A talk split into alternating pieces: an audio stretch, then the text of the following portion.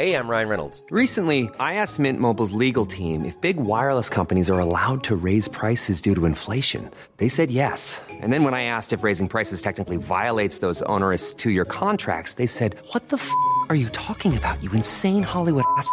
F- So to recap, we're cutting the price of Mint Unlimited from $30 a month to just $15 a month. Give it a try at mintmobile.com slash switch. $45 upfront for three months plus taxes and fees. Promo rate for new customers for limited time. Unlimited more than 40 gigabytes per month. Slows. Full terms at mintmobile.com. Say hello to a new era of mental health care. Cerebral is here to help you achieve your mental wellness goals with professional therapy and medication management support. 100% online. You'll experience the all new Cerebral Way, an innovative approach to mental wellness designed around you. You'll get a personalized treatment plan from a therapist, prescriber, or both in a safe and judgment free space. Your cerebral therapist or prescriber will outline a customized plan with clear milestones along the way so you can get to feeling your best. With Cerebral, you're not alone in your mental health journey. We're here to empower you to live a fulfilling life. So take that first step towards a brighter future and sign up today at cerebral.com slash podcast and use code ACAST to get 15% off your first month. Offer only valid on monthly plans. Other exclusions may apply. Offer ends July 31st, 2024. See site for details. Be not afeared. The isle is full of noises, sounds, and sweet airs that give delight and hurt not. Sometimes a thousand twangling instruments will hum about mine ears, and sometimes voices, that if I then had waked after long sleep, will make me sleep again, and then, in dreaming, the clouds methought would open, and show riches ready to drop upon me, that when I waked, I cried to dream again. The Tempest, Act 3, Scene 2.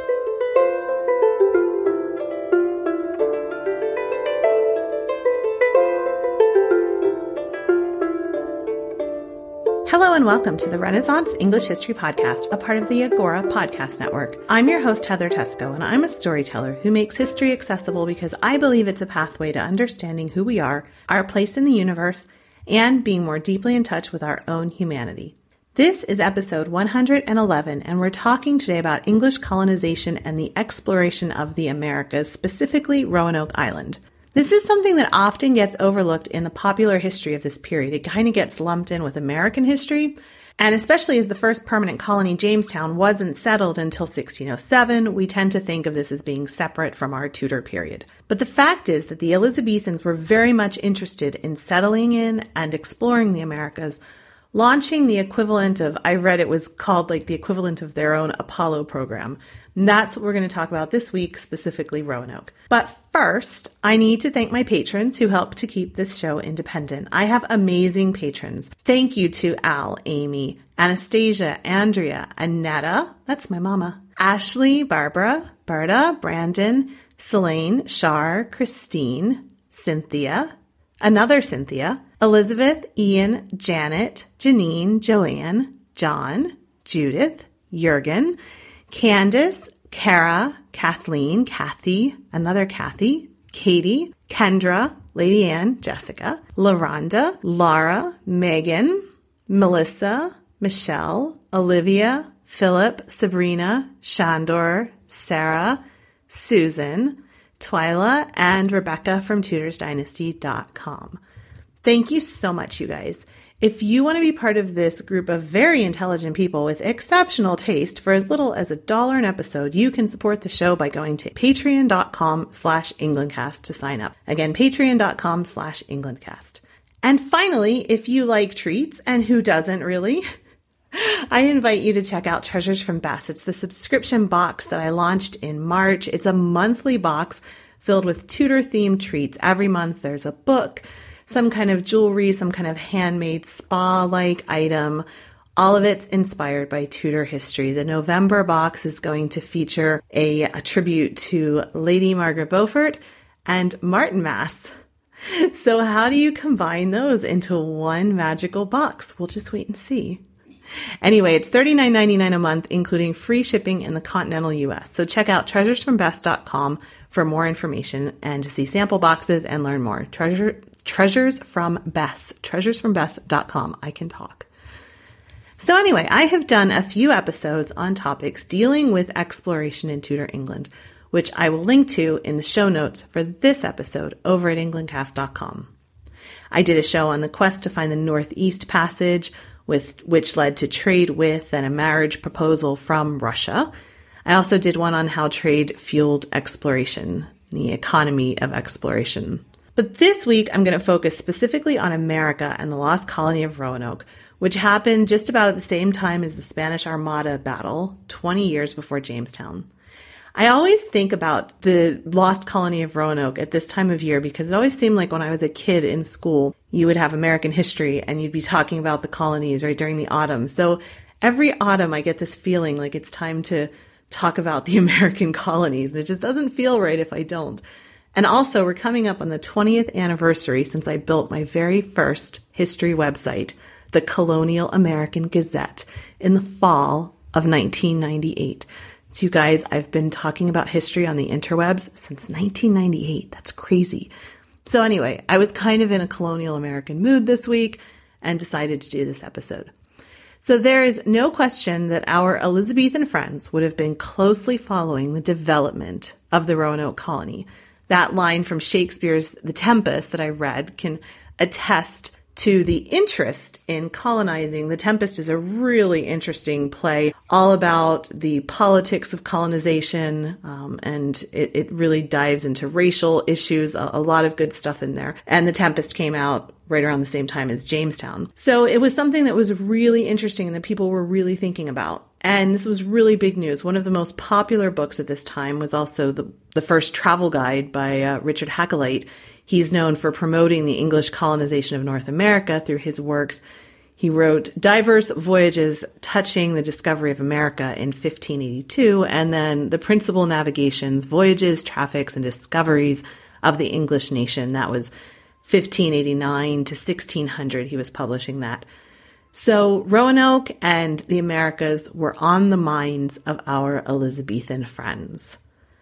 Now, as far back as Henry VII, England was dipping its toe in the exploration game, with Henry hiring the Cabots to do some early explorations.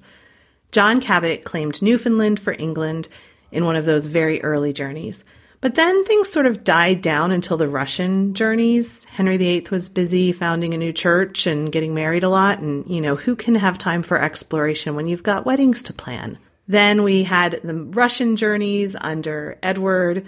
And then in 1577, England takes a huge step forward with Francis Drake circumnavigating the globe, and he completed that voyage in 1580. Drake had previously made a number of voyages to the Caribbean on trading missions, and he had learned and recorded all of the notes on how to navigate through the area. So Drake sailed between the five continents of Europe, Africa, North and South America, and Asia. It took him 1,020 days. Five ships left in 1577 from Plymouth and the Golden Hind was the largest at 120 tons. It was actually called the Pelican then. It changed its name midway through the voyage. And only the Golden Hind completed the voyage and returned to Plymouth. So now with that backdrop, let's jump forward to August of 1590. August of 1590, we've got Governor John White. He is the governor of the Roanoke Island settlement. He had to leave the small settlement three years before to get supplies. And after a delay because of the war with Spain and the Armada, he finally came back. He was really anxious to see his family and friends. Over a hundred men, women, and children had been left behind. Governor White came on shore. He expected to be greeted by his family, but instead he saw fresh footprints and nothing else.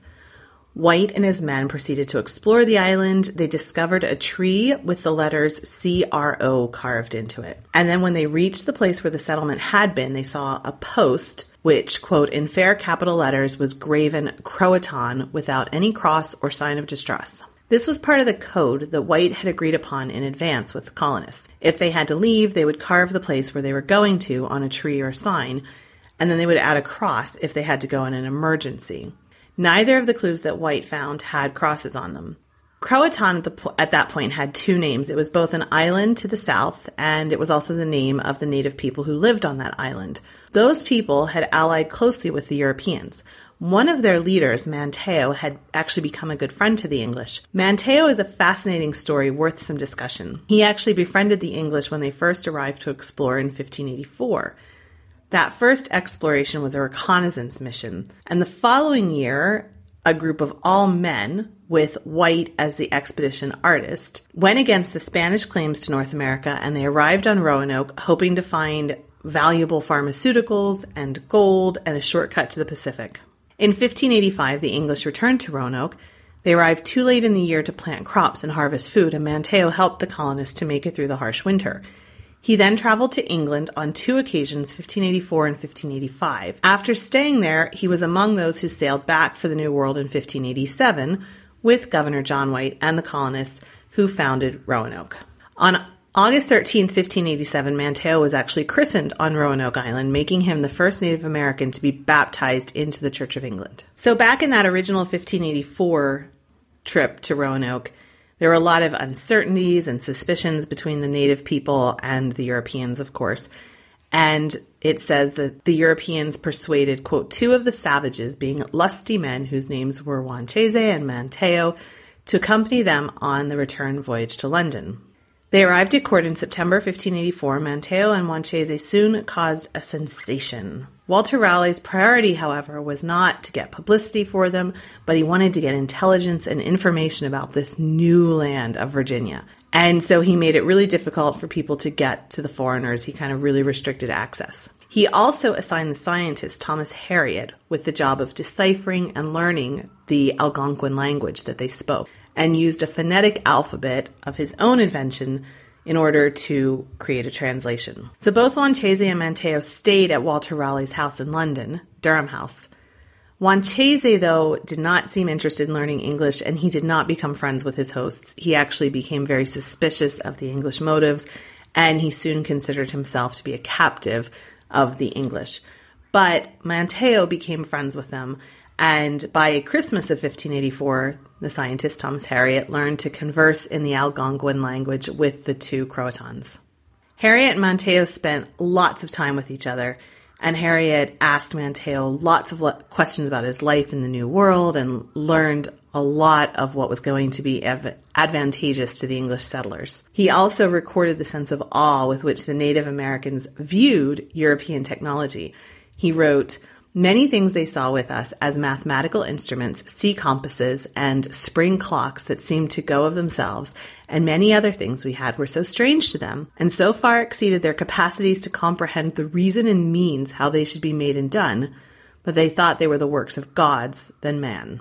Manteo and Wanchese returned to the New World in April 1585. They sailed on Richard Grenville's expedition, the Tiger. That was led by Sir Ralph Lane, was accompanied by Harriot, who had mastered the Algonquin language by this point and would be the translator between the local tribes and the English settlers. Manteo and Wanchese then sailed back to England, and then in 1587 they returned to Roanoke and were part of that original settlement. And Manteo is this example of an early friend to the English and a real kind of success story in terms of race relations. Although, of course, at the time, several of Manteo's friends and the people of the Croatan actually considered him to be disloyal and that he was a traitor. So Manteo was often caught in the middle there. So Thomas Harriot actually then wrote a brief and true report of the newfound land of Virginia. This was the first book about North America to be written and produced by an Englishman who had actually visited North America. It was first published in 1588 and then reprinted by Richard Hakluyt and then Theodore de Bry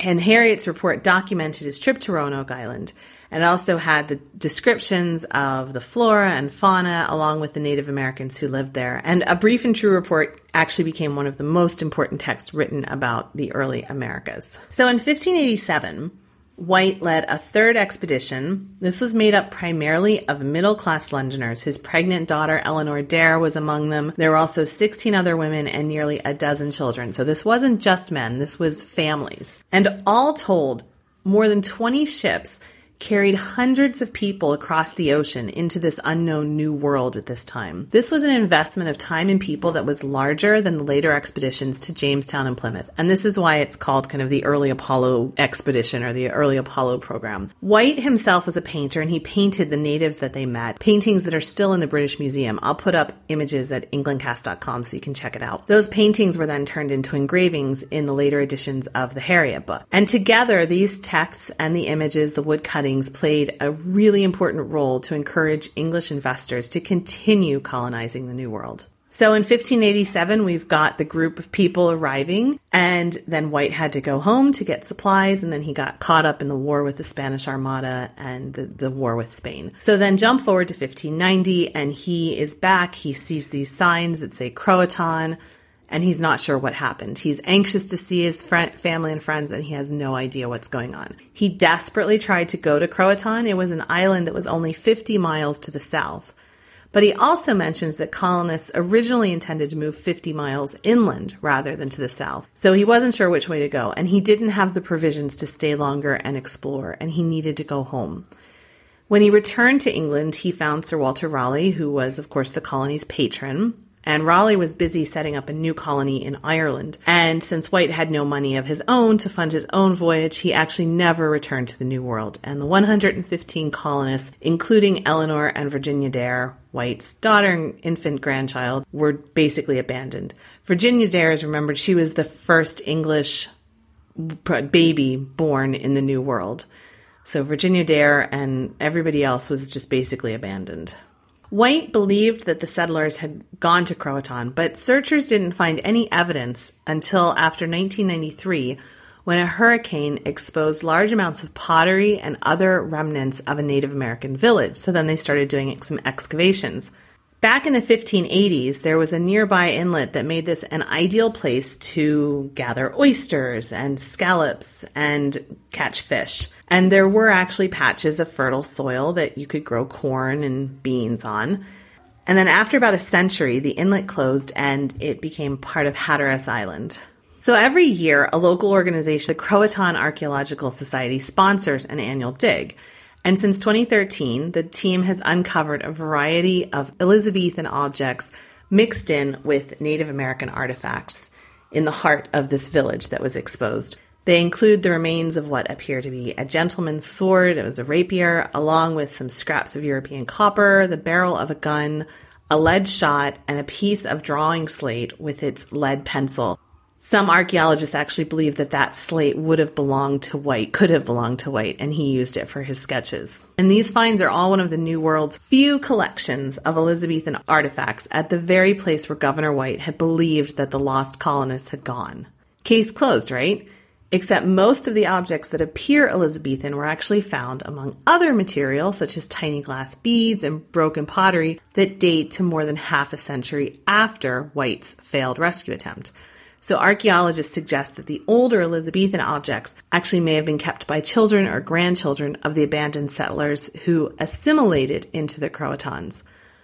But even some members of the excavation team believe the material could have arrived through trade with later English settlements.